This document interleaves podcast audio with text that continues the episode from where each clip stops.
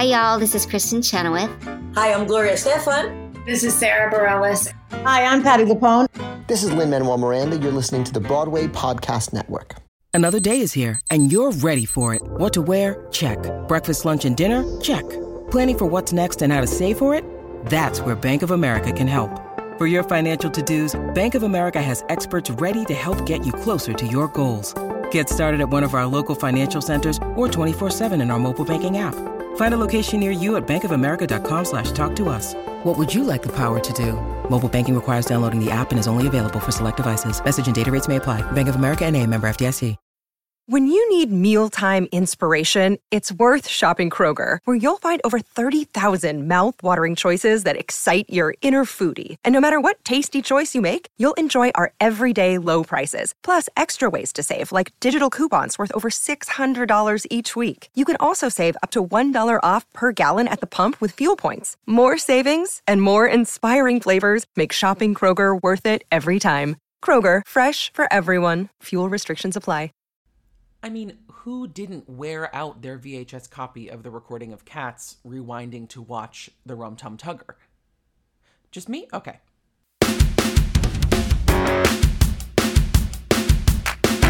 Oh my god, did you hear? Did you hear? Did you hear? Oh my god, guys. Jake has a podcast. I can't believe Jake has a podcast. Oh my god, Jake has a podcast. Oh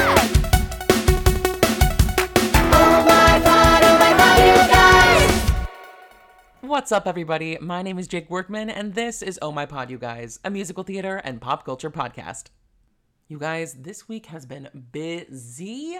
I finished up my little stint standing by for Mary Sunshine in Chicago, and if you haven't listened, I did a ridiculous bonus episode of the pod in the dressing room between shows with Ryan Lowe and Ray Bacour, two of the longest running cast members in Chicago, and they are an absolute hoot. It was giving the Three Stooges. We were giggle gaggling. So you got to listen to that episode.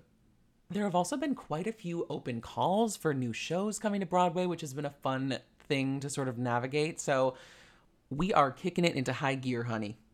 Thank you so much for being here. If you're new to the pod, my name is Jake. I'm a Broadway performer in New York City, and I'm a weekly podcaster. So you can count on me in your ears every single Monday or exclusively a day early on BroadwayWorld.com. Which leads me to my favorite time of the day the Broadway World Recap. So let's get into it, you guys. There has been a lot going on this week, including the announcement that Harry Potter and the Cursed Child will launch a North American tour next year. Now, if you haven't seen this show, you guys, it is currently running on Broadway at the Lyric Theater, and they have created something just astounding. I mean, this show is truly one of the most wild visual spectacle shows I have ever seen, but I am a little like how the hell are they going to take this on the road? I mean when they are talking about magic they are doing magic darling. I mean they renovated the lyric theater to be in the world of harry potter. So i'm i'm just so excited to see what they are able to do on the road and i'm so excited for audiences who may not be able to get to new york or you know they they did a, a run in california and they've done it in england but to get to tour it across the the country and bring it to audiences that may not have been able to see it before is really exciting. And, you know, apart from a um, she who must not be named author being a horribly transphobic person, I love Harry Potter and I love this show. So I'm very excited for this tour. Next, you guys, in a bit of casting news, it was just announced that Josh Groban and Annaleigh Ashford are actually set to play their final performance as Sweeney Todd and Mrs. Lovett in January. I still have not seen the show and I really want to see both of them in it. So I definitely need to get my ass to the Lunt-Fontanne and see them before January 14th. But I do know that their replacements are going to be kooky, crazy, amazing. This production of Sweeney Todd is the first time that it has been done with the original 26 player orchestration on this scale since 1980. So this is this is an epic show and if you love Sondheim and you love Sweeney Todd, this is the production to see. But if you want to catch Josh Groban and Annaleigh Ashford, you have to see it before January 14th. Next, you guys, we have to talk about the Waitress the Musical Broadway film trailer that just came out, starring none other than, you guessed it, Sara Bareilles herself. The two production companies, Bleecker Street and Fathom Events, have come together to create a five day series of nationwide special event screenings of The Waitress filmed live musical extravaganza starting on December 7th. And the trailer, you guys, looks amazing. A friend of mine, one of my fabulous matron Mama Mortons from the Broadway Company of Chicago, Miss Charity Angel Dawson, is starring in it alongside Sara Bareilles, and it looks so good. It's going to be mixed incredibly well, so you know it's going to sound amazing. I just, I cannot wait to see this in theaters. And you should check out the trailer on BroadwayWorld.com. Next, you guys, we got the announcement that the musical Suffs is going to transfer to Broadway in April of 2024 after their off Broadway premiere at the Public Theater last April of 2022. The musical has a book, music, and lyrics all by Shaina Taub, and it centers around the story of women's suffrage in 1913. And I have actually have a few really great friends who got to do the off-Broadway production, and I hope that they get to transfer to Broadway in 2024. So stay tuned for all the casting announcement for that show. I cannot wait to fill you in. And lastly, you guys, we got an incredible announcement that none other than Ms. Elle Fanning, Golden Globe, Emmy, and SAG Award nominated actress, is set to make her Broadway debut in Appropriate as part of Second Stage's 45th anniversary season. Elle Fanning joins previously announced Natalie Gold, Alyssa Emily Marvin, and Sarah Paulson and Corey Stoll in Branden Jacobs Jenkins' Broadway debut play. The show is being directed by Lila Neugebauer, and preview performances will begin Wednesday, November 29th, and the show will officially open on Monday, December 18th at the Hayes Theater on West 44th Street. I have loved Elle Fanning for a long time, and I'm so excited that she gets to make her stage debut in New York. And you guys, this has been the Broadway World Recap. Oh my pod, you guys! I am so excited to welcome not one little lady, but two to the podcast this week. You guys, I am joined by none other than creatives Katie Mack and Susanne McDonald. You guys, welcome to the pod. I'm so excited to have you both. Oh my pod, oh my pod, oh my pod. With that kind of introduction, wow. oh my god, I am so so excited that you guys are here because you have a very very important and exciting show to talk about and I cannot wait to hear about it. You guys, for the listeners, this show that these people have created is called hashtag ugly cry and it is going to be off Broadway this October and I cannot wait to see it. Please It's gonna be wild. Dive right in. Miss Katie Mack, you not only star in this one person show, but you have also written it. And Susanne, you are the incredible director who is helping form this experience. Please tell me, where did this show come from for you both? Jake, perfect question. So, hashtag ugly cry is a one woman show, and that really is for the simplicity's sake of trying to get something new at, off the ground. So, uh, it is the impetus for hashtag ugly cry comes from something that I've been grappling with as a creator for a bunch of years, which is we get it, we get it. Theaters are a safe space. Let's take the phones, let's turn them off. We get it. But what if we flip that orthodoxy and we say, what would happen if we brought phones into the space and not just use them punitively, not like put like, oh, it's immersive but like actually made the show with phones in mind. And that the concept of phones are sort of baked into the concept. So I've been like writing little shows about this for a while. Um, and then that led me to a show that I did in um, 2021 uh, called hashtag breakup content. We're creating a little series here. Um, sort of all about where I asked people to bring their phones into the audience. And we looked at my phone and looked at my online life and charted my entire breakup via Instagram. Great. Wow. I made that with a very good friend of mine named Eric Anthamatten. And that is the jumping off point for hashtag ugly cry because Eric Anthamatten is an old lover of mine. Uh, I met him uh, in 2012 when I first moved to New York with Broadway dreams in mind. And he really, of course, and he showed me what Bohemia was like. And I was like, Rent? Oh my God, take me there. Um, and he introduced me to like what performance art might lo- look like and, um, you know, the, going to PS1, going to the Whitneys, going going to the Whitney, going to the galleries in, in Chelsea, uh, going to these performance art exhibits, uh, uh, things that would take place in the city, and it just lit me up.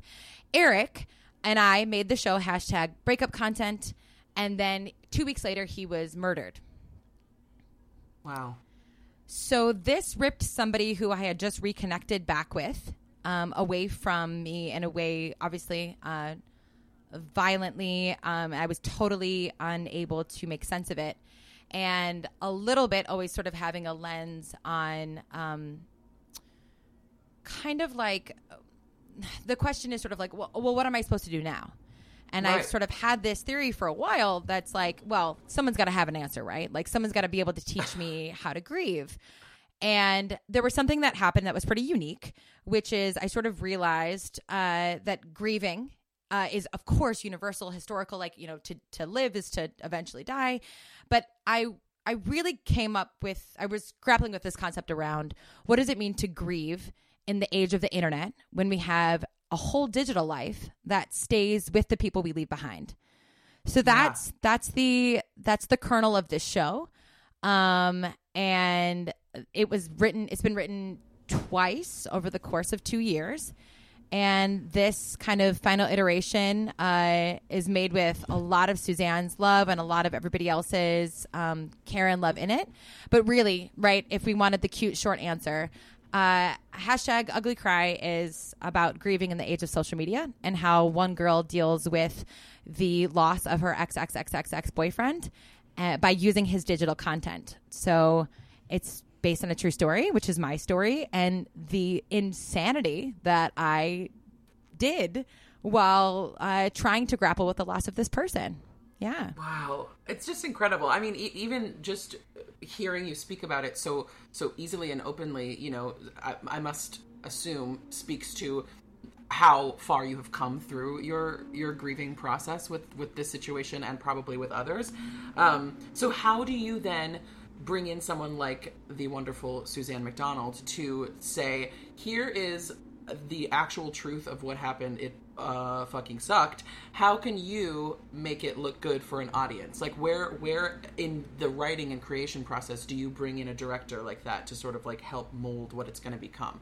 Well, I'll, I'll pass it up to Susanne in just a second because I think you'll be able to really run with it. But from writers to other writers or creators to other creators, when when we're sort of you know to- told to write something, we're supposed to write with abandon, right? A little bit, write with like no, you know, financial hindrances in mind, like right. yeah, no no judgment, but then like you know, write for boudoir, right? Write for you know, if you want something to fall from the ceiling, you want it to snow on stage, you want to suddenly have a cow or like uh, you know whatever, like write it, you know, and then and then we'll deal with it. the financial stuff later.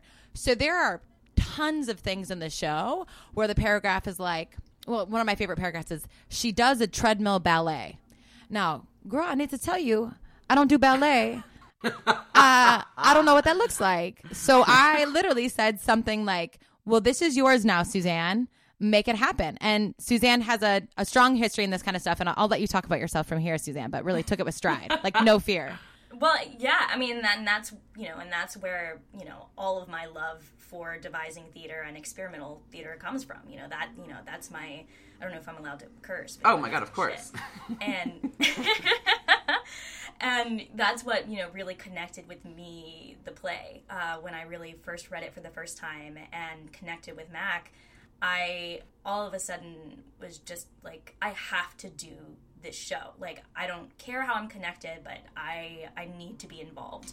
And I was so lucky to be able to direct this experience, but I you know, because I come from a background in devising and experimental theater, I I love directing, but I don't come at it in a traditional way. I come it in as a collaborator, um, and so that really helped us work together as a one woman show because you know, it's not my job as a director in this sense to take away Mack's privilege of being a creator of her own story. It's my job to support the story and support her through her process and to bring her to life in a new way and to find that treadmill ballet dance, um, which is my favorite thing in the entire world. And you know, I, you know, it took us a long time to figure out what that was, and we had a great movement coordinator come on, and we tried to do it ourselves uh, because I love movement, and Mack is incredible with her body, um, and we were actually like two days away from previews, and in the middle of previews, and we are like, okay, our first attempt not working. And then our second one worked, and we were like, okay, great, huzzah! Like, you know, it's just, you know, I come from a different background of, you know, I love classical theater, and, and but I also have this expertise in developing new theater, which is why I just was so drawn to this text. And, um, you know, I also have been in the middle of my own grieving process. And so when I read the text and then saw the reading in New York, I was so blown away uh, because it's so connected to my own grieving process and through grief plays that I have been directing and writing, and a short film about grief that I've done um, as well. That I knew that this was going to be a part of my like blue phase. Um, and and it has been and it's been wonderful and that's kind of been my connection is collaboration rather than you know, stealing the spotlight as a director. Well, and then in, in, tandem with that, I mean, like it, just to really highlight the collaboration, Jake, um, is that you know the a whole other character with the show. One of the reviewers from Pittsburgh said it's a one woman show, sort of, and I loved that because there's a whole other character, which is the technology, which is a big part of this show. And so we have mm. people like Janice Young, Brian Ellis, and Juliet Laust, um, who are all people who are part of our team. That basically, you know, you write you write into the rafters, but then you go, "Can I do this?" and someone goes, "Yeah, I actually think you can," and you're like, "Hell yeah!" Uh-huh. You know, like what? you know, you actually bounce it off, off of something hard, um, and it allowed us to create uh, real life moments that happen in real life without uh, being in the same room. This like virtual life that we now know so well. You know, totally, exactly. totally and we aren't individual artists, right? We we are collaborative artists. Where if someone else had an idea, we were like, great, let's build on that and it allowed us to create so collaboratively through technology because we all have different backgrounds and different sets of knowledge that you know i don't know anything about technology. We're working with ai i. I am not an ai specialist. Wild. Yeah. so you know that's not my game. Uh, you know i i do theater. Like you know put me in a black box great. Period. Uh, put me in front of a computer i don't know what i'm doing yes. well I'm I'm just so excited for for you guys in in this you know iteration. I I would love to ask you about you know the previous iterations of this show and how you got to this point with doing an off Broadway production. But um, before I do, I really want to hear maybe a little bit more about sort of the the subject or or the catalyst for this project, which was Eric, because I know that he was a huge advocate for prison reform, and I think that that is something that, um, I mean, we could just talk endlessly about because it's so so pressing and important. But um, I'd love to hear about about Eric and what what he sort of meant to you, you know, in creating this show.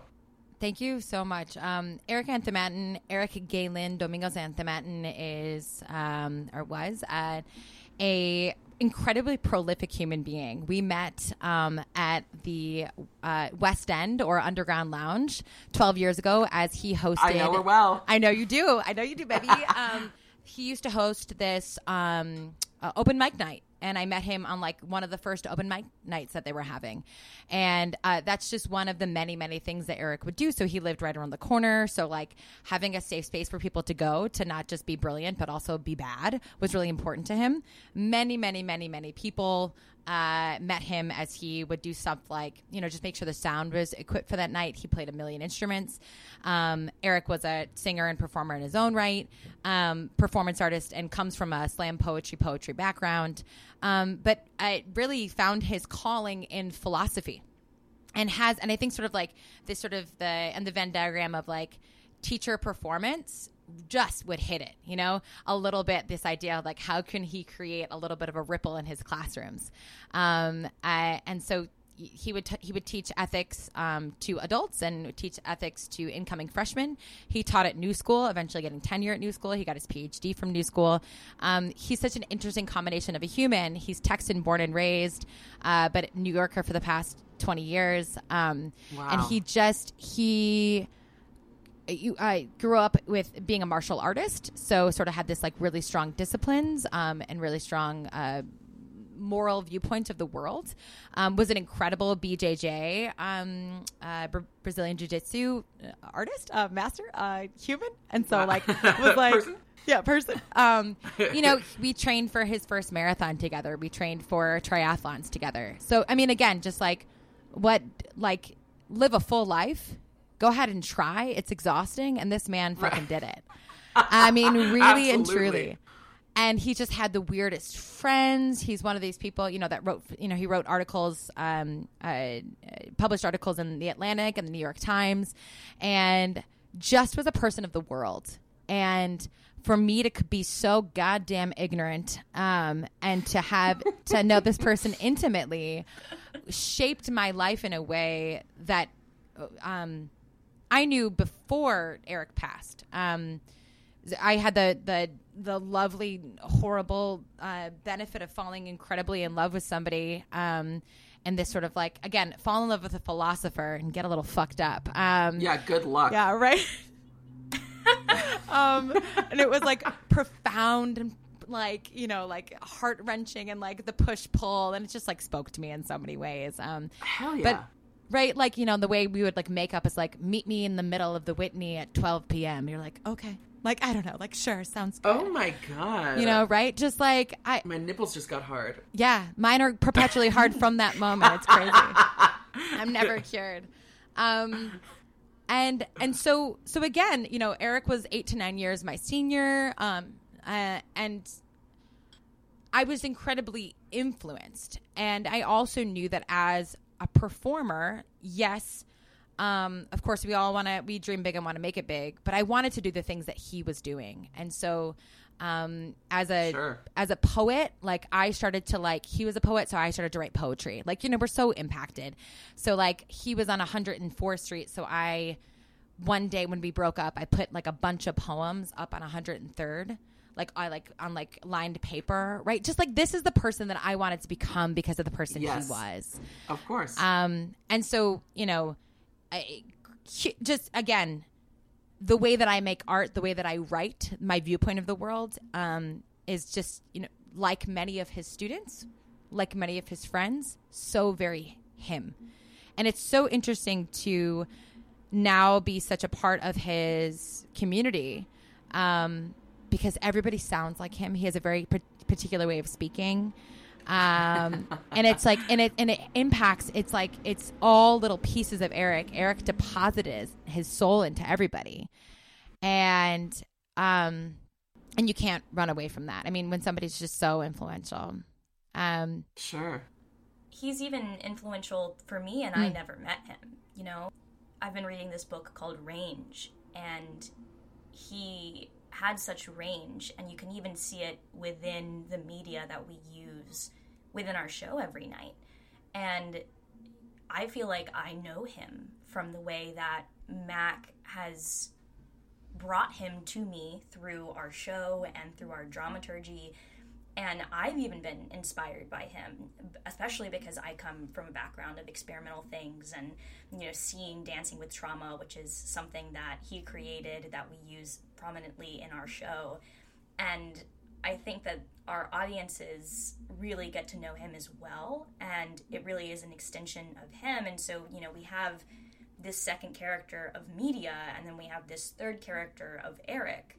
And then yet we have this other relationship of the audience. And it's it's fascinating to see those relationships play out. And so when we talk about it kind of being a one woman show, it really is kind of because at the core of it, it, it it can be argued that yes, it is Mack's show, but it also is Eric's show I hope so. because it just Wow. it his soul is so there and it we really do feel like at least for me that we do resurrect him almost every night. Well, and I think it sort of points to the craft of the the show itself. I mean, like it's embedded in the writing in that you you may not have known this person, but posthumously we can still connect to him and connect with him. And I think that is the brilliance of incorporating something like social media and and using your phone. And you know it that is what we do. It and it will forever be what we do now because we have like a tangible like scrapbook of the people in our lives and and ourselves to look back on at, at like for quick reference just like whenever you want to Well, and it's so inter- interesting because it's not just a scrapbook um, that your mom made; you made it. Jake, I look back, Right. you know, like like you and I don't have to talk every day for me to cheer you on in your successes now, right? I get to be, I get to comment on things. Oh, I didn't know that. It doesn't even have to be in the moment, like, and you crafted it. And you know, when I see people come across my feed that are honoring other people who have passed away, if you tag them, I'm gonna go look. Oh, of you know, course. right? Like I'm gonna go look and I hope you do like yeah, that's, right, right, part exactly, of it Exactly, exactly.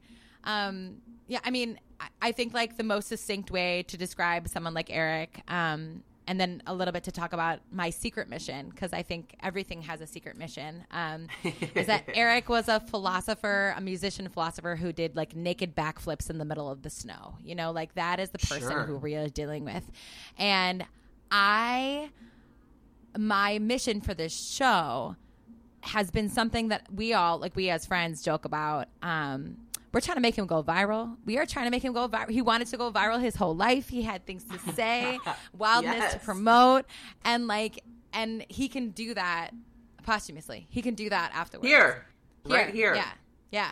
Like I have him tattooed on my arm. Eventually, I will die, and it will die with me. But like, if the internet still stays, you know, we'll see what happens, right, in twenty years. But, um, but yeah, Right, like if the world that we're if the world that we still have, and we're still clicking, he gets to live on in some way, right? I mean, there's no there's no pretending that he's here, but maybe Right. for a little bit. I mean, we've really had some cool people spend some time with Eric and say, "That's a cool motherfucker."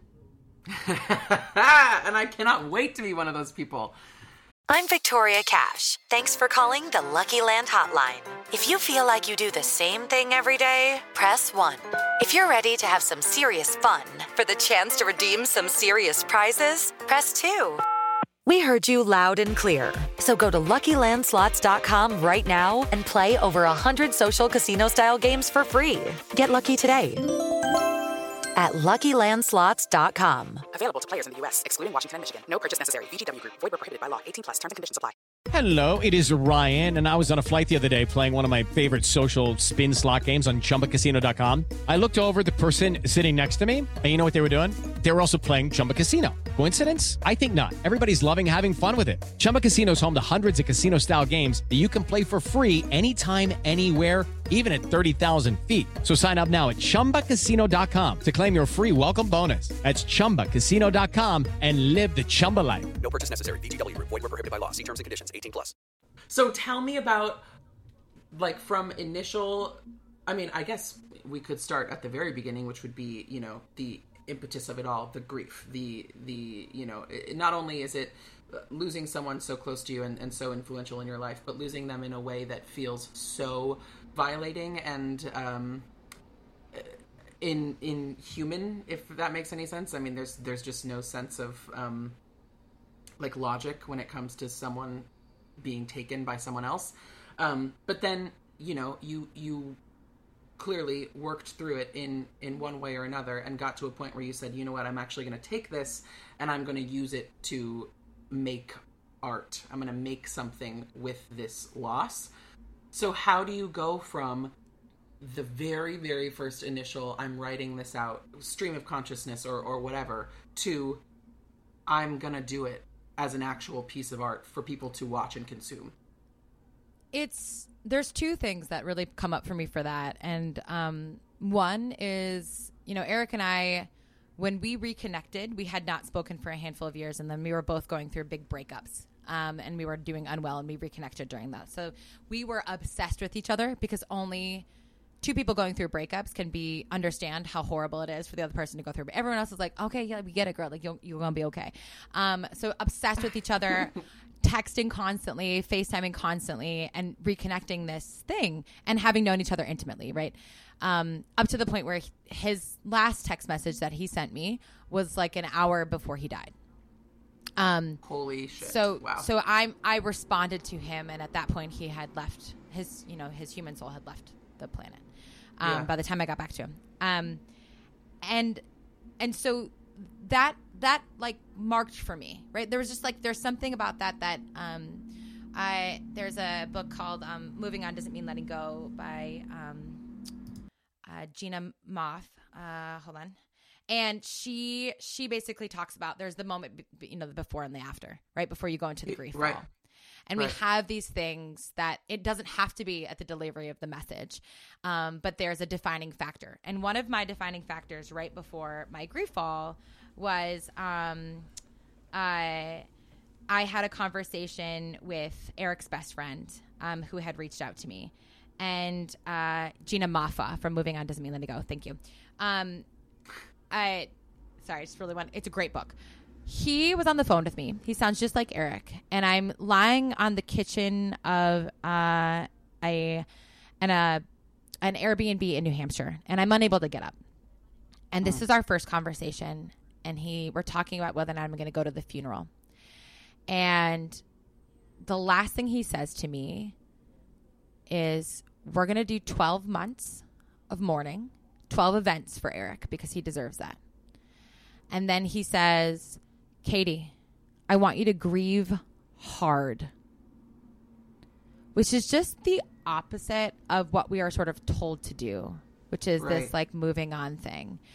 And I, it's like his his conviction around that was, again, like there's there's the moments before and there's the moment after, and what does that mean? Um, and I think that was the first. I think after I talked to Alex, I wrote my online eulogy. I wrote my Instagram post or whatever. Uh-huh. That's like my Yeah. first thing of trying to express to the universe this person meant to me. Yeah. And because Eric and I had just made hashtag breakup content and we had plans, I had, Honey. plans. yes. like, I mean, it's just one of those things where I was super, super aware that we had plans and I wasn't ready to give them up. Yeah. And we were going to make more things. I have been looking for my creative artistic partner my whole life. And at the time that Eric and I connected, I wasn't quite mature enough yet.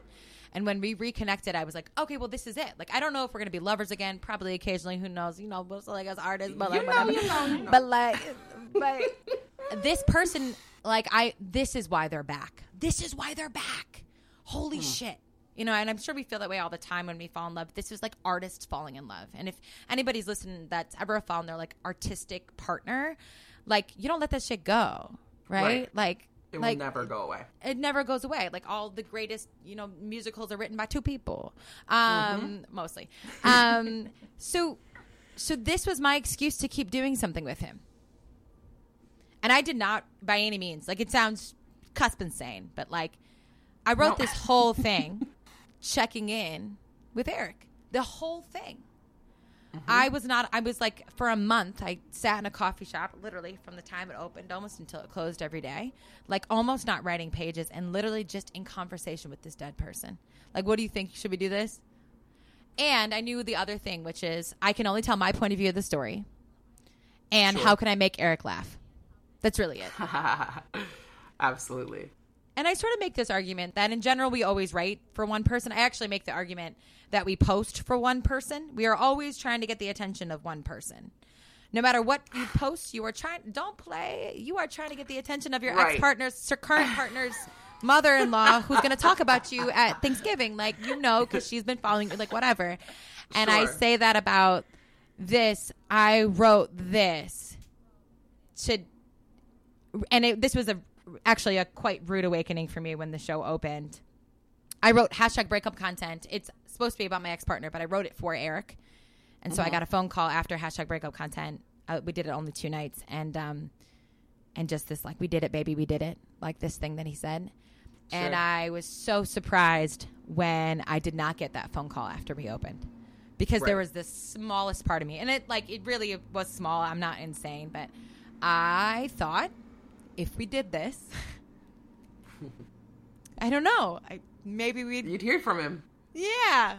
Yeah. it's like really it's you know it's like hard to admit how much i actually realized i believed it because i had a rough i had a rough week after the first opening or our first we're doing a first pass here in pittsburgh um i had a rough week because i i just came to terms so it Sure. it is it's i think you know to, to sum it up it's a culmination of a life in the arts and making things and only know how to I, this is the only thing i know how to do is make things um, and and the the practice of making it from my point of view, and also just like what the fuck else am I gonna do? Right. I'm gonna keep looking at his stuff by myself. Uh uh y'all gonna think I'm crazy. Let me do it in front of you. Exactly.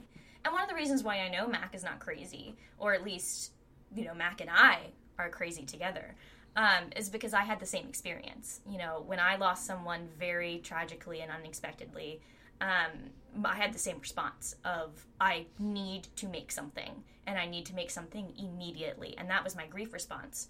And I was shocked. I was like, this this can't be right. And then I realized, oh no, I have no choice. This is who I am. And then that spiraled into needing to c- connect and support other people making their grief um, plays and films and being really inspired by that to continue to explore what that means. And it just is something that I think is necessary because, like Max said, in the world that we live in, we don't necessarily know how to grieve. And that's something that our audience members have talked about of I wasn't expecting this show to, you know, be joyful or I wasn't expecting this show to be, you know, fun or uplifting or I was or, you know, it was dark, but I actually enjoyed it. Mhm. And, and and it just offers so much almost drama therapy. I don't know if you feel that way, Mack. I mean, I think it would be. I think right. I mean, I think that's sort of the nature of drama in general, right? Like when we go to the theater, we experience this catharsis, and that's maybe the hope. But I, right, like, it, it, if it has an impact on you, um, it's it's because you're human, right? I mean, that's it. And I think maybe we're maybe a little starved for these conversations. So when it when it comes people are feeling quite watered by it. So maybe they, that's why they have such a strong response. You know like when when i'm in love and i watch a i watch a rom-com it doesn't really hit me right? Because i'm already i'm like overwatered. I'm already in love. I don't need to see that whatever right? When i'm going through a breakup and i watch a rom-com i'm like this shit sucks you know like This is whatever awful.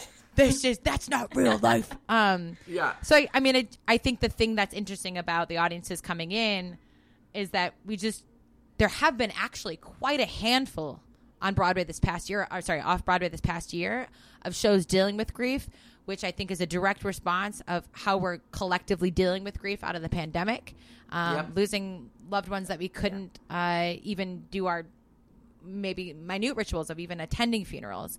Um, I mean, I just think there's a wave of it for a very good reason, and um, and and we're riding the wave. Like you know, this is one of the reasons why it almost feels like it's the right time because we're seeing it everywhere. You know, it's I'm texting Totally. Susanne like, "Oh, did you hear about this show? Did you hear about this show?" And and I think a lot of them also happen to be one person shows because it's um, hey, I don't want to impose my grief on you, but let me tell you how I'm dealing with this. You know, Yeah. A Um, hundred percent. It's sharing. We had um I had Jessica Hendy on the podcast and she had an incredible one person show off Broadway called Walking with Bubbles. and Walking it- with it- bubbles. Yes, yes. Yes, all about her just like her incredible, you know, grieving of her her relationship with her ex-partner and um raising her son by herself, but um yeah, it is so interesting that that so many of them are one person shows, but I also think that they I also think that a one person show, which I have never done, but I must ask you about it, Mack. You've Um, never done like a cabaret, Jake? You, I mean, this is your podcast. This is like a one. No, yeah. this is this is my one person show. But I I would imagine that it feels like the message that you are telling maybe hits home a little easier from from the per- performer's perspective because you're not there isn't some giant like ensemble and costumes and lighting and all of this stuff to sort of like help you tell it. Like I don't know how in depth you go with all of the propage and all of that, but like when it's just you telling, I mean, especially when it's your own story, it's kind of like there's nothing to hide. Like there is nowhere to hide. You are exposed fully. What what is that like? I will say from a director's standpoint, this is one of the most vulnerable shows that I have been involved with and to see Mack's ability to consistently bare her skin over and over again throughout the rehearsal process and through the show process has been one of the most humbling experiences. Um, and I, I feel so grateful for that because not everyone can do that the way that she has been doing it so gracefully Mm-hmm. because it really, I mean, especially after that first week of when you really get audiences in, when you're telling such an impactful story, it, it's, I mean, for me, that has been the most just inspiring part of it of oh wow we do actually have to share this part of it with people Uh, that's such a kind thing to say, and Susanne, I really I appreciate you saying that. Um, I think it also just speaks to the rehearsal process of trusting my person. Like, I mean, in this one woman show, I have Susanne. We have our amazing stage manager Sarah Shea. We have Claudia Zajic, who's also our assistant stage manager in the space. But that's basically it in the rehearsal room. And so, right, like you know more than anyone, Jake. Like, who's in the room? It matters, right? And if I didn't feel safe to explore or do it wrong or break down or get mad or feel pathetic or whatever. And that actually, I think, speaks to a little bit of, of crafting um, like a, a vulnerability skin in front of an audience because I'm not insecure about my performance. And so if somebody's talking over the show, which has happened a couple times, like because it's immersive, sometimes the rules are a little muddy. And if you've never really done an immersive show, it's kind of interesting.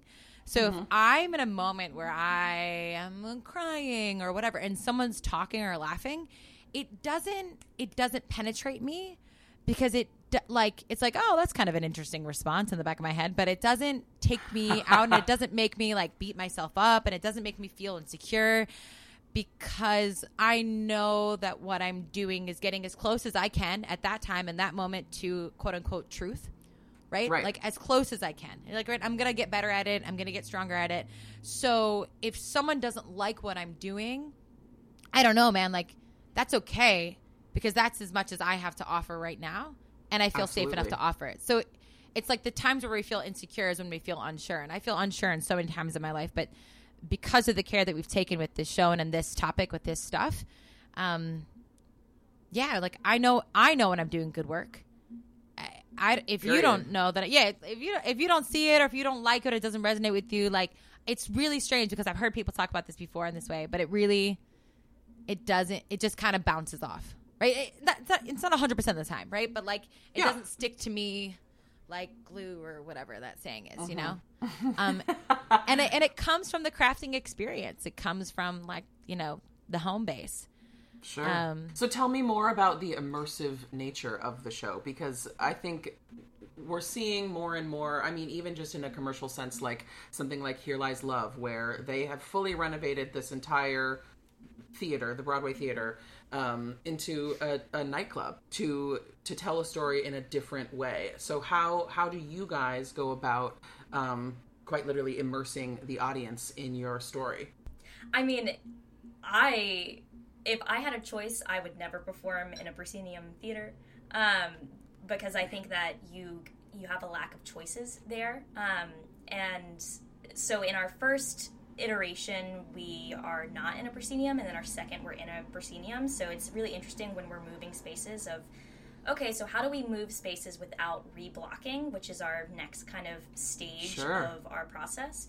So to make it immer- immersive in our first uh, round in pittsburgh um, we have a black box and we are on stage the entire time with our immersive experience. So we actually invite our audience in on stage and the whole process begins in the lobby and we start to ask our audience members what their funeral song would be Ah. which is part of our welcoming jake what would be your funeral song like the song playing at your funeral Pick one. Um, Probably Virgo's Groove by Beyonce. yes My funeral is gonna be a party, bitch. I will have no like, woe is me, where where. It is my. I'm gonna be that that coffin. blends That, right coffin's in gonna with be our shaking. playlist it like Yeah, I'm gonna feel. I'm gonna feel the groove from beyond. Oh my god. See, again, some people have answers, some people don't. Like you can really, you can really quickly. I, it's one of our favorite questions. Sorry, I interrupted to ask this, but but in the very beginning, it, it's it's how we start the show before we ask people to even come in to start to get them in the headspace of talking about death, but not necessarily sobbing about death. Um, but Oh, also yeah. being like, but also looking at it realistically. People take the question rather seriously, and I and it's kind of fun. And Susanne, you've had that experience. I mean, I haven't. Susanne's been our our sort of intake usher.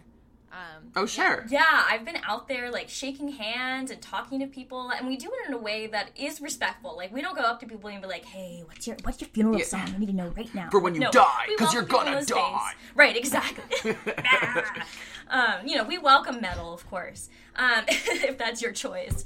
Um, but um, you know, so that's the first, you know, the first question, and then we get to, you know, kind of talk people about like the rules of like, you know, watch your step, but also, you know, we quote from the show. Like Eric has this beautiful line he always used to say, which is, "It's a whole thing," and um, and It's we go thing. into pods, and so it's a whole thing exactly, and it works. I mean, that line works with everything. Right. You can just like slip. Yeah, it's a whole thing. um, and so we let people in in groups, and they go directly onto stage. Um, after, of course, you you know you have to have a secret password, which is you know your funeral song. So you can't get into the theater unless you give a funeral song. So heads up, everybody! If you come, know your funeral song, or you will not be let in. Yes. Um, and then you, uh, but you know, you get in a pod of six, and it might be your friends or it might not. So if you get in line without your friends, watch out. Um, and then you go directly to Mack, and she talks to you about the show, and you, you know, get a little bit of instruction about like take your phones out, and if you don't know how to use QR codes, you know, you get a little class, and like, hey, this is how you use a QR code if you weren't paying attention in the pandemic. Um, because God knows I scanned a lot of QR codes in the pandemic. Sure did. And uh, oh yeah, sure did. And um, and then she talks to you about other little moments in our show, and then you get sent off into these um, scenic design QR code forests that we've made um, that have um, you know that are like a little bit artsy. We have a funeral side and a date night side because love and death are our two uh, really big themes of the show, especially because the show really deals with um, love and ex-lovers and then a bunch of death, which is really I just love you know juxtaposition like Totally. that. And so we have these two sides for you to explore, um, and we really try to get people to just use the first 20 30 minutes to explore and you know post on social media and really prepare for what the show itself is which is you know it's chaotic and it's fun and you you not only watch mack have this experience on stage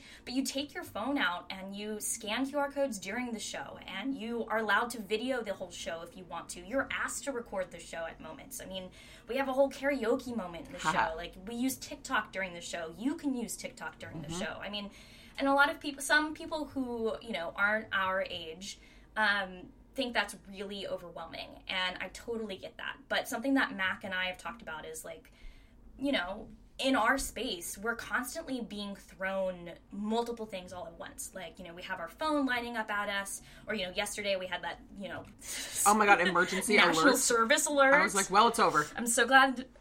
Yeah, we're over. We're dead. I'm so glad we didn't have a show yesterday because it would have, you know, stopped our whole Mhm. show. Um, but you know, we have so many things coming at us all the time, and so our show really, you know, if you have ADHD, the show is for you. um, you can multitask during this show. Absolutely. You know? I love that. It's time for today's Lucky Land horoscope with Victoria Cash. Life's gotten mundane, so shake up the daily routine and be adventurous with a trip to Lucky Land. You know what they say your chance to win starts with a spin. So go to luckylandslots.com to play over 100 social casino style games for free for your chance to redeem some serious prizes. Get lucky today at luckylandslots.com. Available to players in the U.S., excluding Washington and Michigan. No purchase necessary. VGW Group, void where prohibited by law. 18 plus terms and conditions apply. Lucky Land Casino asking people what's the weirdest place you've gotten lucky? Lucky? In line at the deli, I guess? Aha, in my dentist's office.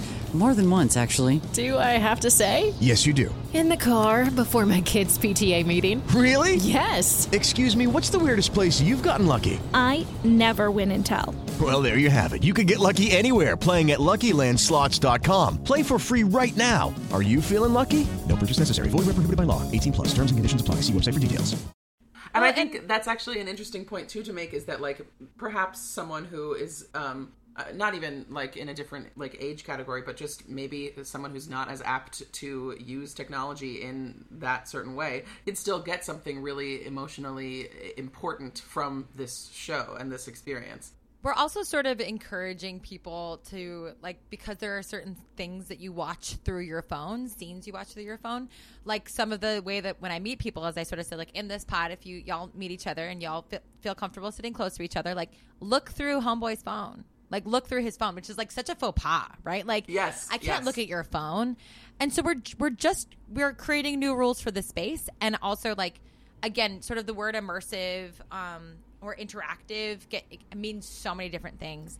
Um, I really, genuinely cannot do the show without an audience. And I think that like I think maybe that's across the board. It's like really hard to do a show without but like we really didn't know what the show was until we had participating audience Sure. members because I need people to I need I need people in order for things to get completed throughout the show and there's some things that we need to complete.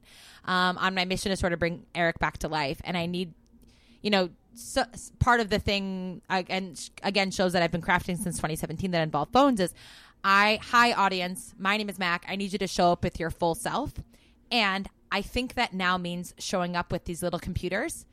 And I think that now means you have to bring them into the space if you want to bring your full self with you. And so, and like this wow, idea of so like, so interesting. well, right. I mean, like even now, I'm like, what's Ra- what's Gina's name? Right. I'm looking, you know, whatever. Like I'm Yeah.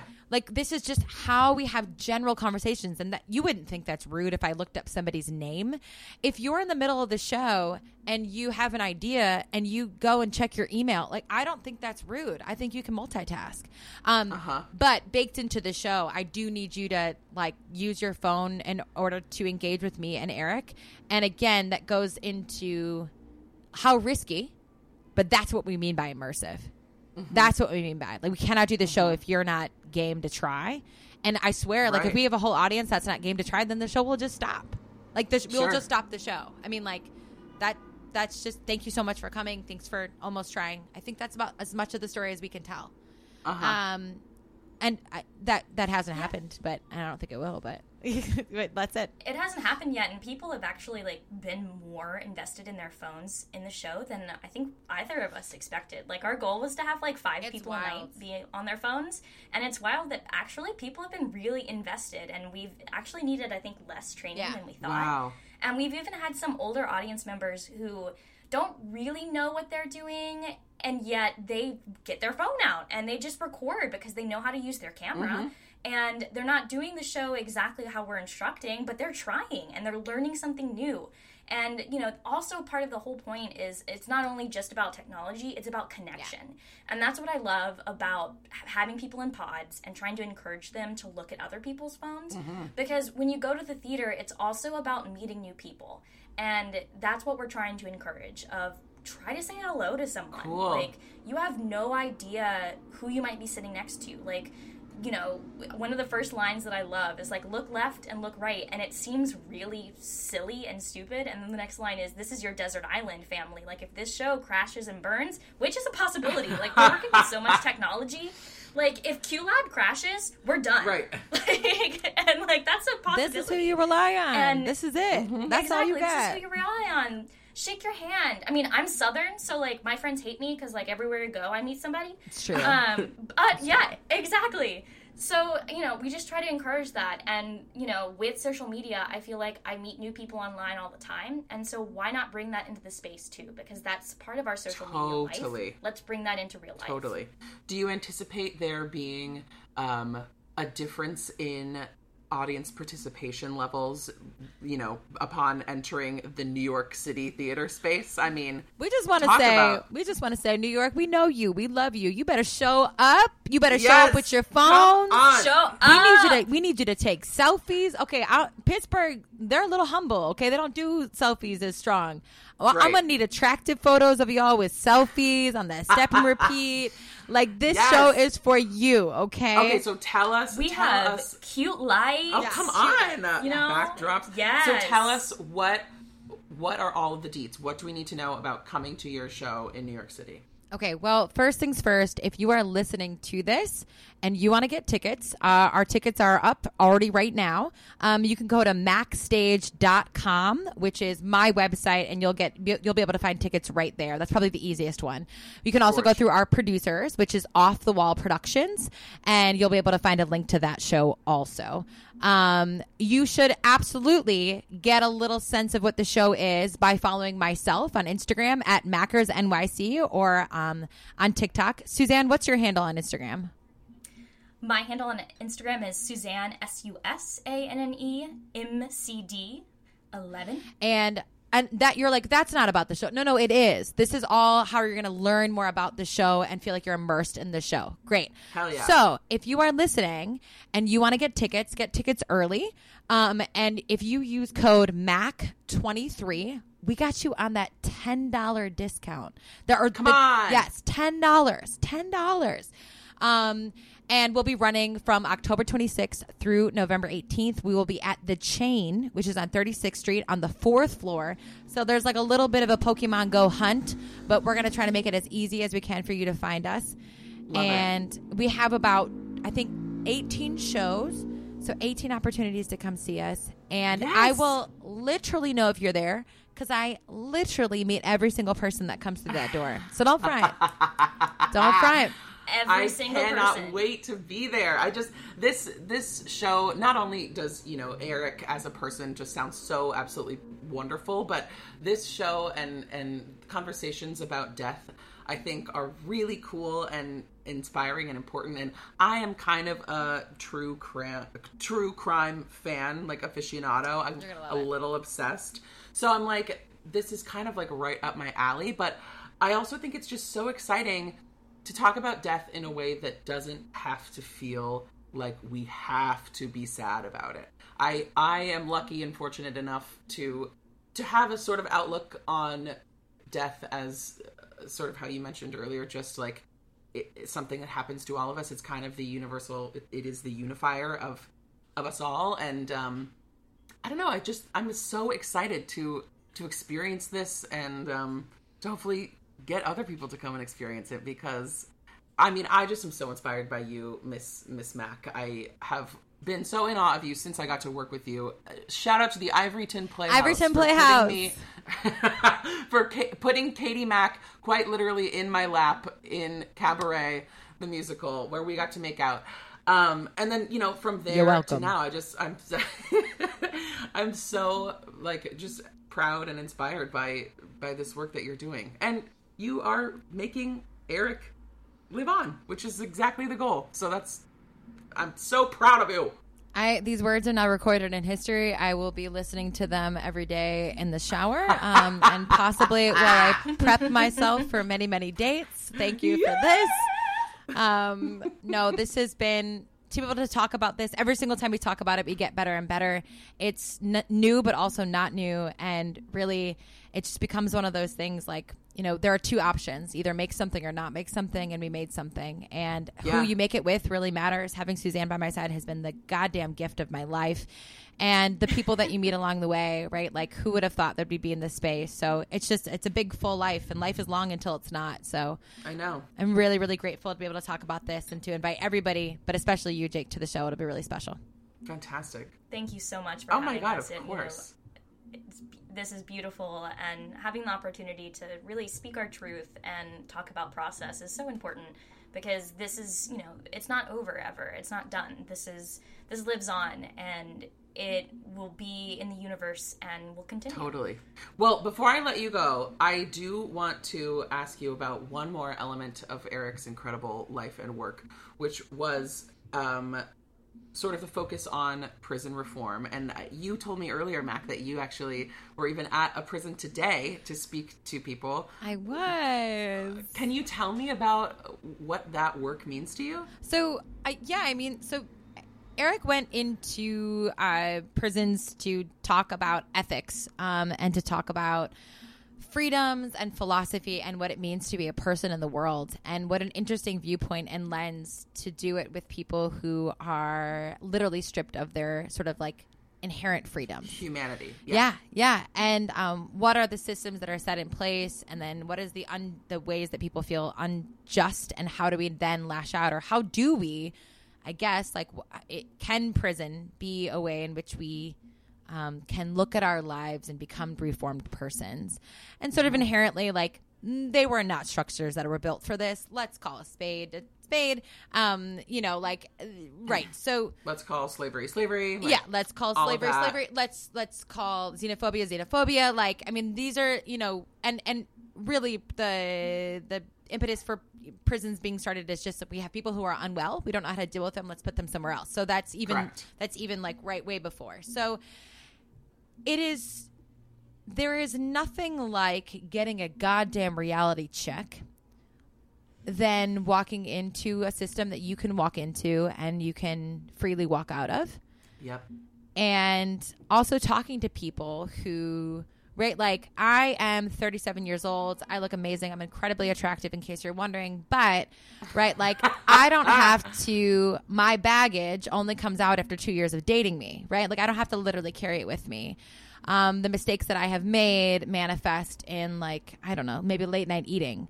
Um, the mistakes Right. that these people have made and uh, now been punished for um, are something that they have to face every single day and it just and it really does it does put a spin on everyday conversations.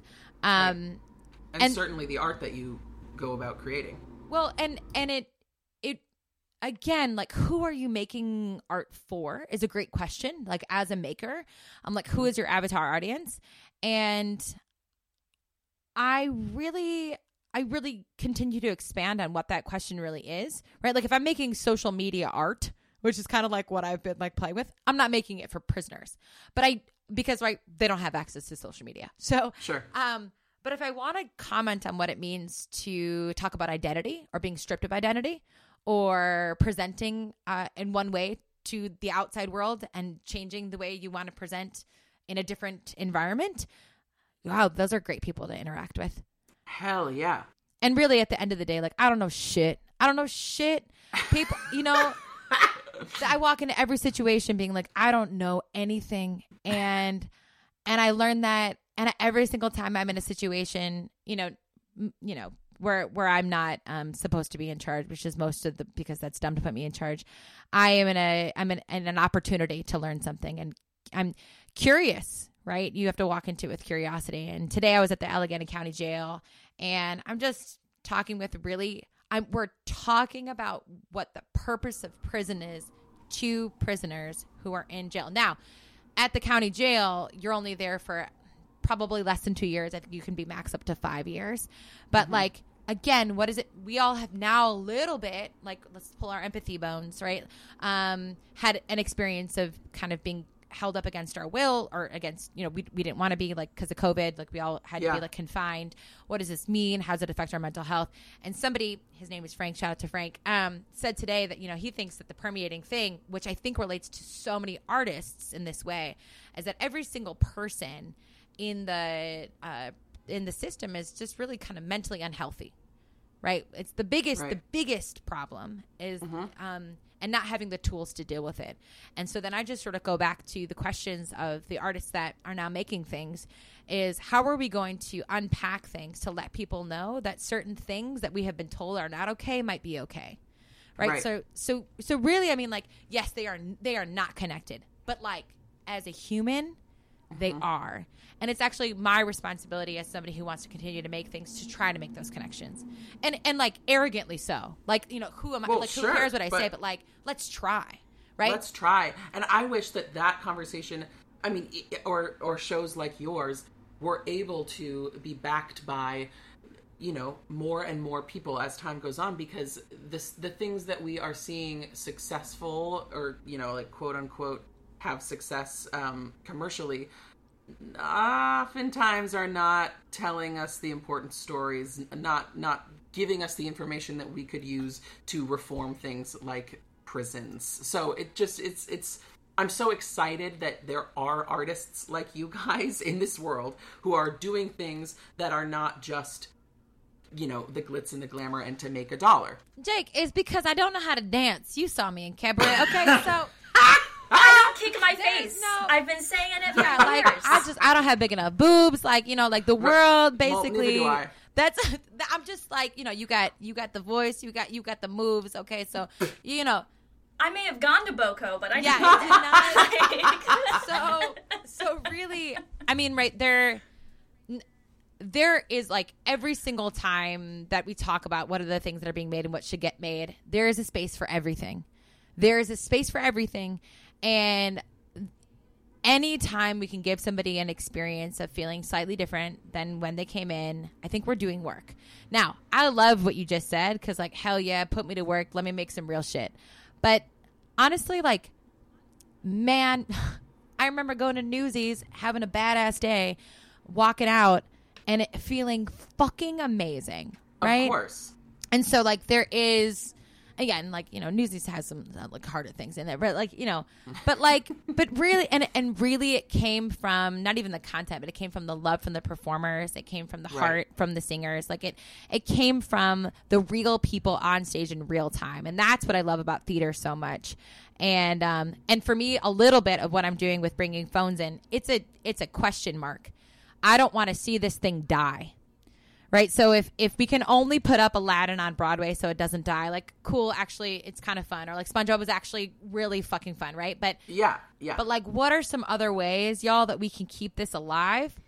Every other art form is doing it you know? We have every other art form doing it. And so it's just a question. I don't know if we're doing it 100% successfully but goddamn are we going to try? Because theater theater changes me and that and it's my fucking favorite thing in the world. And you know i'll be damned if we don't give it an effort or we'll Precisely. inspire somebody who does it better i don't care i don't need to own it. Exactly. let's yeah And there's people, there's so many people out there doing the thing. There are incredible companies that are community driven, that are working with police reform and are working with um, jail reform. And you can go and connect with those people. And, you know, Jake, there's a reason you and I have seen Wicked like a combination of over Yes. 20 times.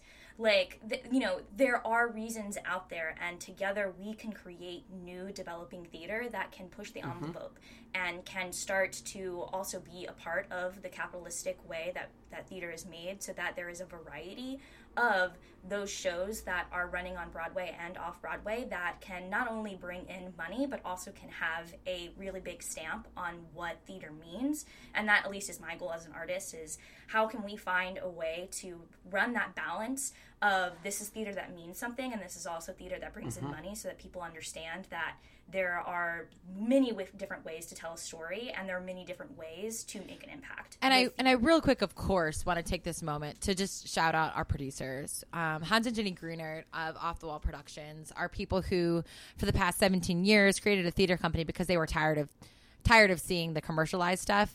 They're kind of really proud. They're like, we don't do musicals. Um, as like a, as like, but like they go and they search for new work, you know, like, and that's hard to do. You know, Yeah. they they I mean the effort that they put into making sure that new work is happening and to supporting female and non-binary voices especially this season. I mean it's it's it's a mission statement that they really settle up to and they will not be pushed another way. And it's people like that um, you know, backing again, you know, we're we- we're we're still, you know, we're dealing with more money than I could ever dream of, but you know, we're not dealing with off you know, with real Broadway money. But like, you know, Sure. with that amount of love and care and innovation, but really with the push of making sure that's important, right? Um, we get to start to make things like this, and there are companies like that and people like that. And just a a quick moment, I know Susanne will back me up on this, um, to really thank them because this is scary for them. They don't do shows that are that are this weird.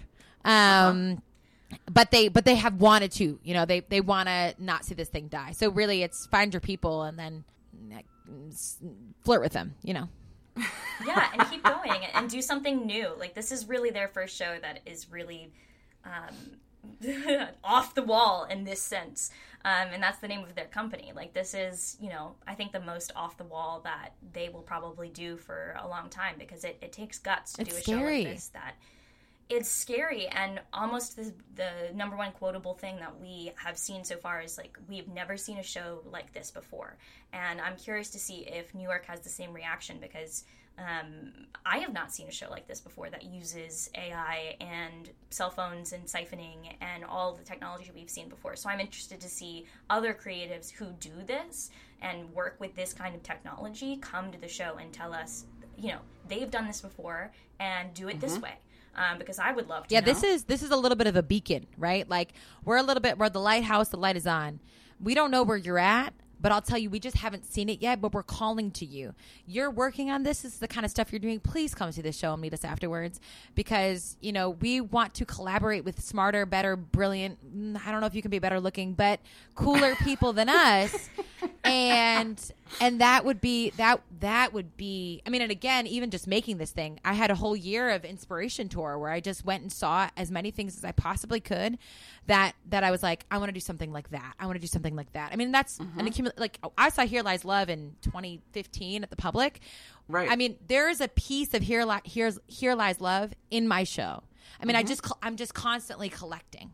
There are pieces of these things, and it's the the it. This is, you know, I didn't want to make this. If somebody had already made this, I wouldn't have had to have made this. Right. I'm pissed. So if you're doing something and you think you can do it better, please come tell us how it's done. And it's not it's not a bra- like bragging thing. We want we welcome those things because we know that there are people who are working in this world and that this zeitgeist is is not ours. We don't own this intellectual property. Right. Um and we're just excited to share it in this way and we'll go first. We'll go first and we'll fail. But let us know how it how it hits and give us better ideas. So yeah. so fucking cool. It's brilliant, and I'm just I'm just so proud of of all of the work that you guys have put into this. So, thank you so so much for being on the pod. I this has been just an absolute delight. You guys are both so brilliant, and I cannot wait to see the show. For the listeners, you guys, the show opens October 26th. I'm getting my ticket today, and I right, cannot baby. wait to see you all there. Hashtag ugly cry. You guys, that's it for another crazy episode of Oh My Pod, you guys. Don't forget to rate, review, and subscribe anywhere you listen to the pod, and you can follow the show on Instagram at Oh My Pod, you guys. Thanks so much for listening. Talk soon. Bye. Oh my god, oh Hey, it's Leslie Odom Jr. here on the Broadway Podcast Network to tell you about the Rise Theater Directory, a program of Maestra Music. Rise is a national online resource designed to connect and empower backstage and administrative and creative theater professionals from underrepresented backgrounds. If you work or aspire to work in the theater community, this can help you find your next project. And if you hire theater professionals, search the Rise Theater Directory to find your next team. Create your profile now and get more information by visiting risetheatre.org. That's theater with an R E R I S E T H E A T R E dot org because only together we rise. Okay, round two. Name something that's not boring. laundry? Ooh, a book club. Computer solitaire, huh? Ah, sorry, we were looking for Chumba Casino. That's right. ChumbaCasino.com has over 100 casino style games. Join today and play for free for your chance to redeem some serious prizes. ChumbaCasino.com. No purchase necessary. Where prohibited by law. 18 plus terms and conditions apply. See website for details.